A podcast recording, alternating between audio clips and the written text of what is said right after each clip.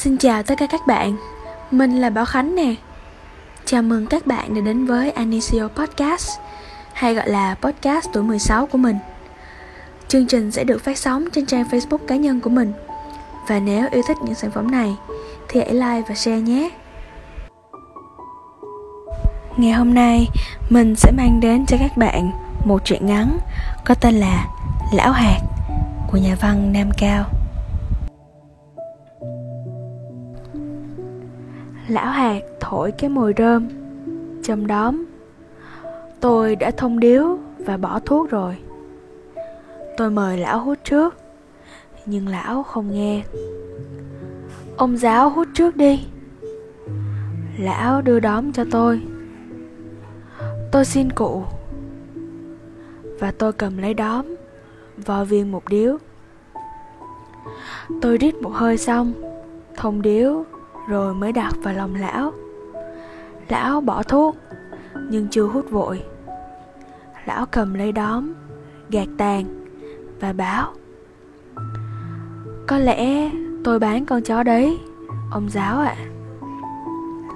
lão đặt xe điếu, hút. Tôi vừa thở khói, vừa gà gà đôi mắt của người say, nhìn lão. Nhìn để làm ra vẻ chú ý đến câu nói của lão đó thôi. Thực ra thì trong lòng tôi rất dững dưng. Tôi nghe câu ấy đã nhàm rồi. Tôi lại biết rằng Lão nói là nói để có đấy thôi. Chẳng bao giờ lão bán đâu. Và lại, Có bán thật nữa thì đã sao? Làm quái gì một con chó Mà lão có vẻ băn khoăn quá thế? Lão hút xong, Đặt xe điếu cuốn, Quay ra ngoài, Thở khói. Sau một điếu thuốc lào, Óc người ta tê dại đi Trong một nỗi đê mê nhẹ nhõm. Lão hạt ngồi lặng lẽ, Hưởng chút khoái lạc con con ấy. Tôi cũng ngồi lặng lẽ. Tôi nghĩ đến mấy quyển sách quý của tôi. Hồi bị ốm nặng ở Sài Gòn, Tôi bán gần hết cả áo quần nhưng vẫn không chịu bán cho ai một quyển. Ốm vậy tôi về quê. Hành lý chỉ vẻn vẹn có một cái vali, đựng toàn những sách. Ôi, những quyển sách rất nâng niu.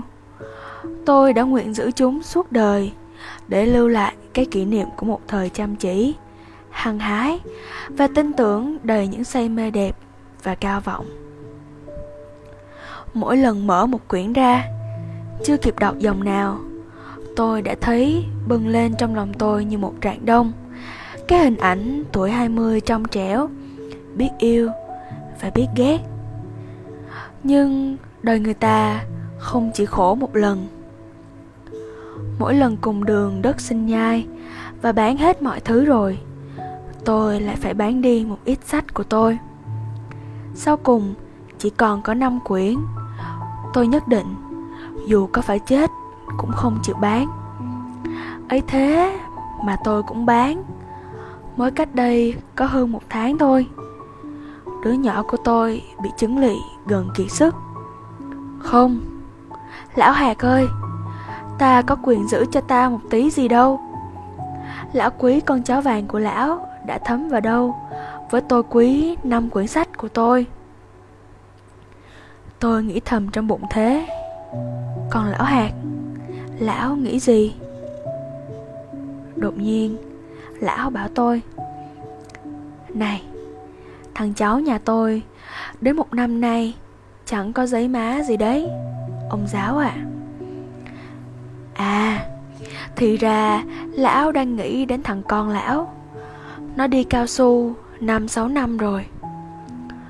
Hồi tôi mới về, nó đã hết một hạn công ta. Lão hạt đem thư của nó sang, Mượn tôi xem. Nhưng nó xin đăng thêm một hạng nữa. Lão vội cắt nghĩa cho tôi hiểu, Tại sao lão đang nói chuyện con chó, Lại nhảy vọt sang chuyện thằng con như vậy. Con chó là của cháu nó mua đấy chứ. Nó mua về nuôi, Định để đến lúc cưới vợ Thì giết thịt. Ấy sự đời lại cứ thường như vậy đấy. Người ta đã định rồi Chẳng bao giờ người ta làm được. Hai đứa mê nhau lắm.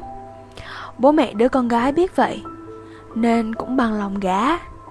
Nhưng họ thách nặng quá. Nguyên tiền mặt phải 100 đồng bạc Lại còn cau, còn rượu. Cả cưới nữa thì mất đến cứng 200 bạc. Lão hạt không lo được. Ý thằng con lão, thì nó muốn bán vườn, Cố lo cho bằng được. Nhưng lão không cho bán. Ai lại bán vườn đi mà lấy vợ? Vả lại, Bán vườn đi Thì cưới vợ về, Ở đâu? Với lại, Nói cho cùng nữa, Nếu đằng nhà gái Họ cứ khăng khăng đòi như vậy, Thì dẫu có bán vườn đi Cũng không đủ cưới. Lão hạt biết vậy đấy. Nhưng cũng không dám sẵn. Lão tìm lời lẽ giảng giải cho con trai hiểu. Lão khuyên nó hãy dằn lòng bỏ đám này, Để rồi gắn lại ít lâu. Xem có đám nào khác, Nhẹ tiền hơn thì sẽ liệu. Chẳng lấy đứa này Thì lấy đứa khác. Làng này đã chết hết con gái đâu mà sợ. Lại trời lại đất, Nó cũng là thằng khá. Nó thấy bố nói thế thì thôi ngay. Nó không đã động đến việc cưới xin nữa. Nhưng nó có vẻ buồn. Và lão biết nó vẫn theo đuổi con kia mãi. Lão thương con lắm. Nhưng biết làm sao được? Tháng 10 năm ấy, Con kia đi lấy chồng. Nó lấy con trai một ông phó lý, Nhà có của. Thằng con lão xin phẫn chí. Ngay mấy hôm sau, Nó ra tỉnh đến một sở mộ phu, Đưa thẻ, Ký giấy, xin đi làm đồng điền cao su. Lão đần đớn nước mắt, Bảo tôi. Trước khi đi, Nó còn cho tôi ba đồng bạc, Ông giáo ạ. À. Chả biết nó gửi thẻ xong, Vay trước được mấy đồng, Mà đưa về cho tôi ba đồng. Nó đưa cho tôi ba đồng mà báo con biếu thầy ba đồng Để thỉnh thoảng thầy ăn quà. Xưa nay con ở nhà mãi Cũng không nuôi được bữa nào, Thì con đi cũng chẳng phải lo. Thầy bòn vườn đất Với làm thuê làm mướn thêm cho người ta, Thế nào cũng đủ ăn. Con đi chuyến này cố chí làm ăn. Bao giờ có bạc trăm, con mới về. Không có tiền, Sống khổ, sống sở ở cái làng này. Nhục lắm. Tôi chỉ còn biết khóc, Chứ còn biết làm sao được nữa. Thẻ của nó, Người ta giữ. Hình của nó, Người ta chụp rồi. Nó lại đã lấy tiền của người ta. Nó là người của người ta rồi, Chứ đâu còn là con tôi. Lão Hạc ơi, Bây giờ thì tôi hiểu Tại sao lão không muốn bán con chó vàng của lão. Lão chỉ còn một mình nó để làm khuây. Vợ lão chết rồi Con lão đi bằng bạc. Già rồi mà ngày cũng như đêm Chỉ thui thủi một mình Thì ai mà chả phải buồn. Những lúc buồn Có con chó làm bạn Thì cũng đỡ buồn một chút. Lão gọi nó là cậu vàng như một bà hiếm hoi gọi đứa con cầu tự. Thỉnh thoảng không có việc gì làm, lão lại bắt rận cho nó hay đem nó ra ao tắm. Lão cho nó ăn cơm trong một cái bát như một nhà giàu. Lão ăn gì, lão cũng chia cho nó cùng ăn. Những buổi tối khi lão uống rượu thì nó ngồi ở dưới chân. Lão cứ nhắm vài miếng, lại gấp cho nó một miếng như người ta gấp thức ăn cho con trẻ rồi lão chửi yêu nó lão nói với nó như nói với một đứa bé về bố nó. Lão bảo nó thế này. Cậu có nhớ bố cậu không? Hả cậu vàng? Bố cậu lâu lắm không có thư về. Bố cậu đi có lẽ được đến ba năm rồi đấy. Hơn ba năm. Có đến ngót bốn năm. Không biết cuối năm nay bố cậu có về không? Nó mà về, Nó cưới vợ Thì nó giết cậu. Liệu hồn cậu đấy? Con chó vẫn hết mõm lên nhìn, Chẳng lộ một vẻ gì. Lão lường mắt nhìn trừng trừng vào mắt nó, to tiếng dọa. Nó giết mày đấy, Mày có biết không? Ông cho thì bỏ bố. Con chó tưởng chủ mắng, Vẫy đuôi mừng Để lấy lại lòng chủ. Lão hạt nạt to hơn nữa. Mừng à Vẫy đuôi à Vẫy đuôi thì cũng giết. Cho cậu chết. Thấy lão sừng sộ quá, Con chó vừa vẫy đuôi, Vừa trực lãng Nhưng lão vội nắm lấy nó, Ôm đầu nó, Đập nhẹ nhẹ vào lưng nó Và giấu dí. À không À không Không giết cậu vàng đâu nhỉ. Cậu vàng của ông ngoan lắm, Ông không cho giết. Ông để cậu vàng, ông nuôi. Lão buông nó ra để nhấc chén. Ghé lên môi uống. Lão ngẩng mặt ra một lúc, Rồi bỗng nhiên thở dài. Rồi lão lẩm bẩm tính, Đấy là lão tính tiền bòn vườn của con. Sau khi thằng con đi, Lão tự hỏi rằng, Cái vườn là của con ta. Hồi còn mồ ma mẹ nó Mẹ nó cố thắt lưng buộc bụng Dè sẻn mãi, Mới để ra được 50 đồng bạc tậu. Hồi ấy, Mọi thức còn rẻ cả. Của mẹ nó tậu Thì nó hưởng. Lớp trước, nó đòi bán. Ta không cho bán Là ta có ý giữ cho nó, Chứ có phải giữ để ta ăn đâu. Nó không có tiền cưới vợ, Phẫn chí bước ra đi, Thì đến lúc có tiền để lấy vợ, Mới chịu về. Ta bòn vườn của nó, Cũng nên để ra cho nó. Đến lúc nó về, Nếu nó không đủ tiền cưới vợ thì ta thêm vào với nó. Nếu nó có đủ tiền cưới vợ, Thì ta cho vợ chồng nó Để có chút vốn mà làm ăn. Lão tự bảo lão như thế, Và lão làm đúng như thế. Lão làm thuê kiếm ăn, Hoa lợi của khu vườn được bao nhiêu, Lão để riêng ra. Lão chắc mẩm, Thế nào đến lúc con lão về, Lão cũng có được 100 đồng bạc. Lão lắc đầu chán nản.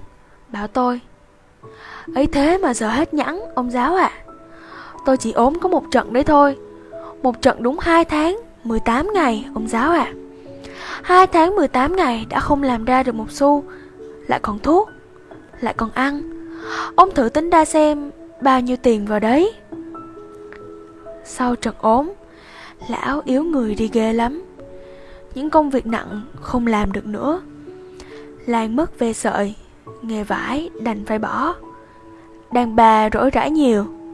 Còn tí việc nhẹ nào, Họ tranh nhau làm mất cả. Lão hạt không có việc. Rồi lại bão Hoa màu bị phá sạch xanh xanh. Từ ngày bão đến nay, Vườn lão chưa có một tí gì bán. Gạo thì cứ kém mãi đi. Một lão với một con chó mỗi ngày ba hào gạo. Mà ra sự vẫn còn đói gieo đói dắt. Thì ra cụ vàng cậu ấy ăn khỏe hơn cả tôi ông giáo à. Mỗi ngày cậu ấy ăn thế Bỏ rẻ cũng mất hào rưỡi, hai hào đấy. Cứ mãi thế này Thì tôi lấy tiền đâu mà nuôi được. Mà cho cậu ấy ăn ít Thì cậu ấy gầy đi. Bán hụt tiền Có phải hoài không? Bây giờ cậu ấy béo trùng trục Mua đắt, Người ta cũng thích. Lão ngắt lại một chút. Rồi tắt lưỡi. Thôi thì bán phát đi, Đỡ được đồng nào, Hai đồng đấy. Bây giờ tiêu một xu cũng là tiêu vào tiền của cháu. Tiêu lắm, Chỉ chết nó. Tôi bây giờ có làm được gì đâu. Hôm sau, Lão hạt sang nhà tôi. Vừa thấy tôi, Lão báo ngay. Cậu vàng đi đời rồi, Ông giáo ạ. à. Cuộc bán rồi. Bán rồi. Họ vừa bắt xong. Lão cố làm ra vẻ vui vẻ. Nhưng trong lão cười như mếu Và đôi mắt lão ẩn ợt nước. Tôi muốn ôm choàng lấy lão Mà òa lên khóc. Bây giờ thì tôi không sót năm quyển sách của tôi quá như trước nữa. Tôi chỉ ái ngại cho lão hạt Tôi hỏi cho có chuyện. Thế nó cho bác à? Mặt lão đột nhiên co đúng lại. Những vết nhăn xô lại với nhau, Ép cho nước mắt chảy ra. Cái đầu lão ngoẹo về một bên, Và cái miệng móm mém của lão méo như con nít. Lão hù hù khóc. Khốn nạn, Ông giáo ơi, Nó có biết gì đâu. Nó thấy tôi gọi về thì chạy ngay về Vẫy đuôi mừng. Tôi cho nó ăn cơm, Nó đang ăn thì thằng Mục nấp trong nhà. Ngay đằng sau nó. Tóm lấy hai cẳng sau nó Dốc ngược nó lên. Cứ thế là thằng Mục với thằng Xiên Hai thằng chúng nó Chỉ loay hoay một lúc Đã trói chặt cả bốn chân nó lại. Bây giờ cô cậu mới biết là cô cậu chết. Này Ông giáo ạ à, Cái giống nó cũng khôn. Nó cứ làm in như nó trách tôi. Nó kêu ư ử Nhìn tôi như muốn bảo rằng À Lão già tệ lắm. Tôi ăn ở với lão như thế, Mà lão đối xử với tôi như thế này. Thì ra, Tôi già bằng này tuổi đầu rồi, Còn đánh lừa một con chó. Nó không ngờ Tôi nỡ tâm lừa nó. Tôi an ủi lão. Cụ cứ tưởng thế đấy, Chứ nó chả hiểu đâu. Vả lại, Ai nuôi chó mà chả bán hay giết thịt? Ta giết nó Chính là hóa kiếp cho nó đấy. Hóa kiếp Để cho nó làm kiếp khác. Lão chua chát bảo, Ông giáo nói phải, Kiếp con chó là kiếp khổ, Thì ta hóa kiếp cho nó Để nó làm kiếp người. Mày ra có sung sướng hơn một chút. Kiếp người như kiếp tôi chẳng hạn. Tôi bùi ngùi nhìn lão bảo, Kiếp ai thì cũng thế thôi, cụ ạ. À. Cụ tưởng tôi sung sướng hơn chăng? Thế thì không biết nếu kiếp người cũng khổ nốt, Thì ta nên làm gì cho thật sướng? Lão cười và ho sòng sọc. Tôi nắm lấy cái vai gầy của lão, Ôm toàn bảo. Chẳng kiếp gì sung sướng thật, Nhưng có cái này là sung sướng. Bây giờ cụ ngồi xuống phản này chơi. Tôi đi luộc mấy củ khoai lang, Nấu một ấm nước chè tươi thật đặc. Ông con mình ăn khoai, Uống nước chè, Rồi hút thuốc lào. Thế là sướng. Vâng Ông giáo dạy phải Đối với chúng mình thì thế là sung sướng.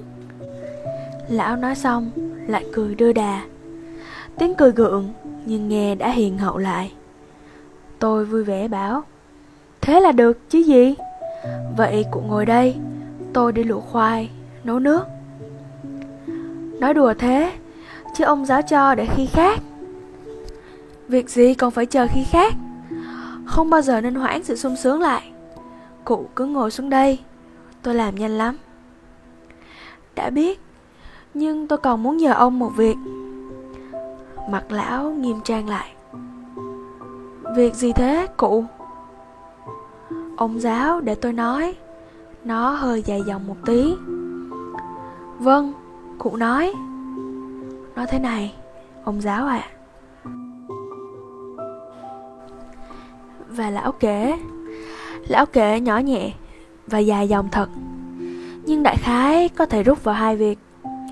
Việc thứ nhất, Lão thì già, Con đi vắng. Vả lại, nó cũng còn dại lắm. Nó không có người trông nom cho, Thì khó mà giữ được vườn đất Để làm ăn ở làng này. Tôi là người nhiều chữ nghĩa, Nhiều lý luận, Người ta kiên nể. Vậy lão muốn nhờ tôi cho lão gửi ba xào vườn của thằng con lão. Lão viết văn tự nhượng cho tôi Đã không ai còn tơ tưởng dòm ngó đến. Khi nào con lão về Thì nó sẽ nhận vườn làm. Nhưng văn tự cứ để tên tôi cũng được. Để thế, để tôi trông coi cho nó. Việc thứ hai Lão già yếu lắm rồi. Không biết sống chết lúc nào. Con không có nhà. Lỡ chết, không biết ai đứng ra lo cho được. Để phiền cho hàng xóm thì chết không nhắm mắt. Lão còn được 25 đồng bạc, Với 5 đồng vừa bán chó là 30 đồng bạc. Muốn gửi tôi để lỡ có chết thì tôi đem ra, Nói với hàng xóm giúp. Gọi là của lão có tí chút, Còn bao nhiêu đành nhờ hàng xóm cả. Tôi bật cười bảo lão, Sao cụ lo xa quá thế? Cụ còn khỏe lắm. Chưa chết đâu mà sợ. Cụ cứ để tiền đấy mà ăn. Lúc chết hãy hay. Tội gì bây giờ nhịn đói mà để tiền lại? Không, ông giáo à Ăn mãi hết đi thì đến lúc chết Lấy gì mà lo liệu? Đã đành rằng là thế. Nhưng tôi bòn vườn của nó bao nhiêu? Tiêu hết cả. Nó vợ con chưa có. Ngộ nó không lấy gì cho được. Lại bán vườn thì sao? Tôi cắn rơm Cắn cỏ Tôi lại ông giáo. Ông giáo có nghĩ cái tình tôi già nua tuổi tác Mà thương Thì ông giáo cứ cho tôi gửi. Thấy lão nằng nì mãi Tôi đành nhận vậy.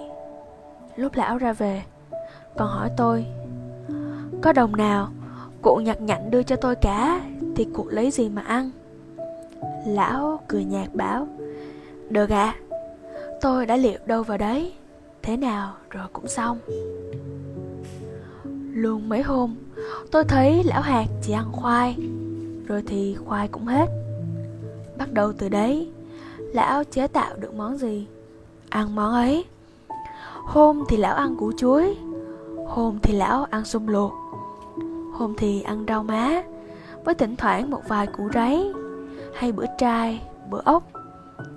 Tôi nói chuyện lão với vợ tôi Thị gạt phát đi. Cho lão chết, Ai bảo lão có tiền mà chịu khổ? Lão làm lão khổ, Chứ ai làm lão khổ? Nhà mình sung sướng gì mà giúp lão? Chính con mình cũng đói.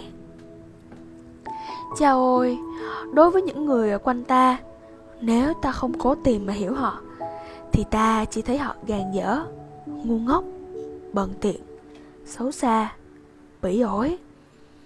Toàn những cớ để cho ta tàn nhẫn. Không bao giờ ta thấy họ là những người đáng thương. Không bao giờ ta thương. Vợ tôi không ác, Nhưng Thị khổ quá rồi. Một người đau chân có lúc nào quên được cái chân đau của mình Để nghĩ đến một cái gì khác đâu.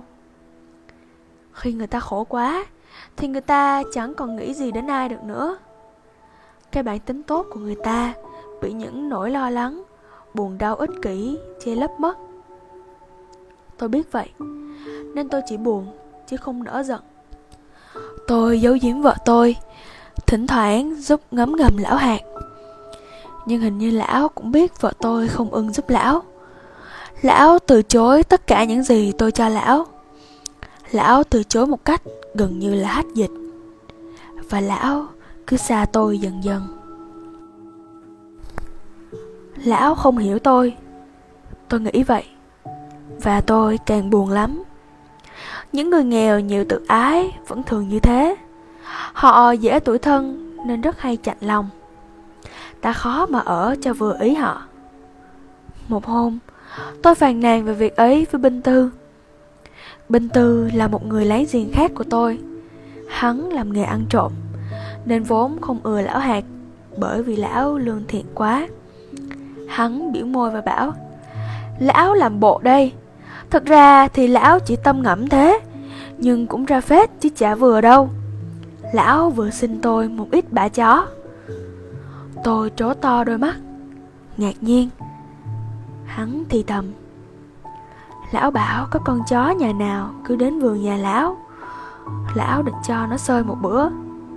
Nếu trúng, Lão với tôi uống rượu. Hỡi ơi, lão hạt. Thì ra đến lúc cùng, Lão cũng có thể làm liều như ai hết.